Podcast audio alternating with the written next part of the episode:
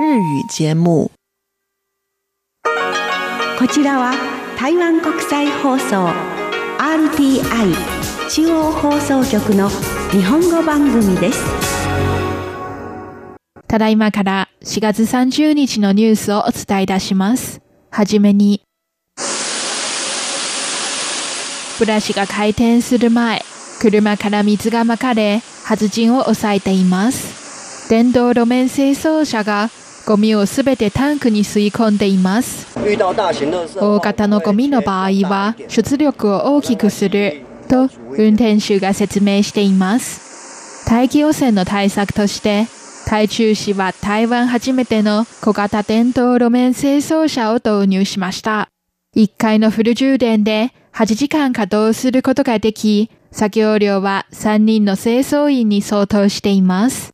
従来の路面清掃車と比べて清掃範囲はより狭く、タンクの容量もわずか4分の1しかないものの、排気ガスの排出がなく、幅6メートルの狭い路地で清掃することができ、機動性が大きく向上しています。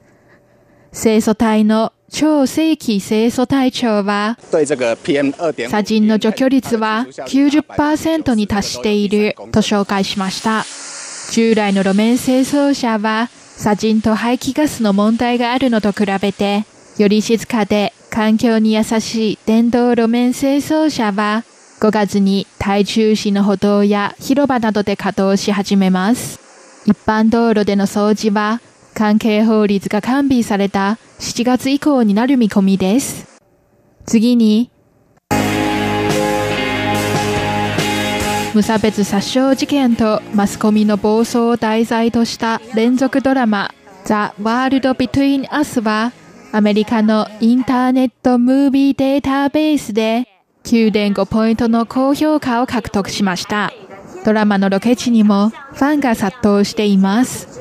ドラマで幼稚園児誘拐犯の姉が働いている喫茶店は台北市の天武にあります。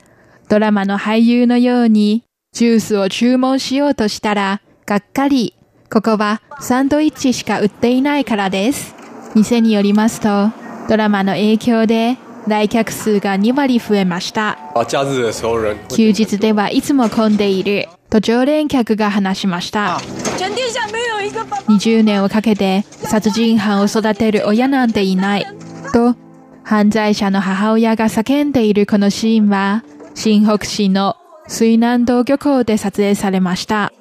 半分黄金色、半分真っ青の海、陰陽海が近くにあり、休日になると行楽客で賑わっています。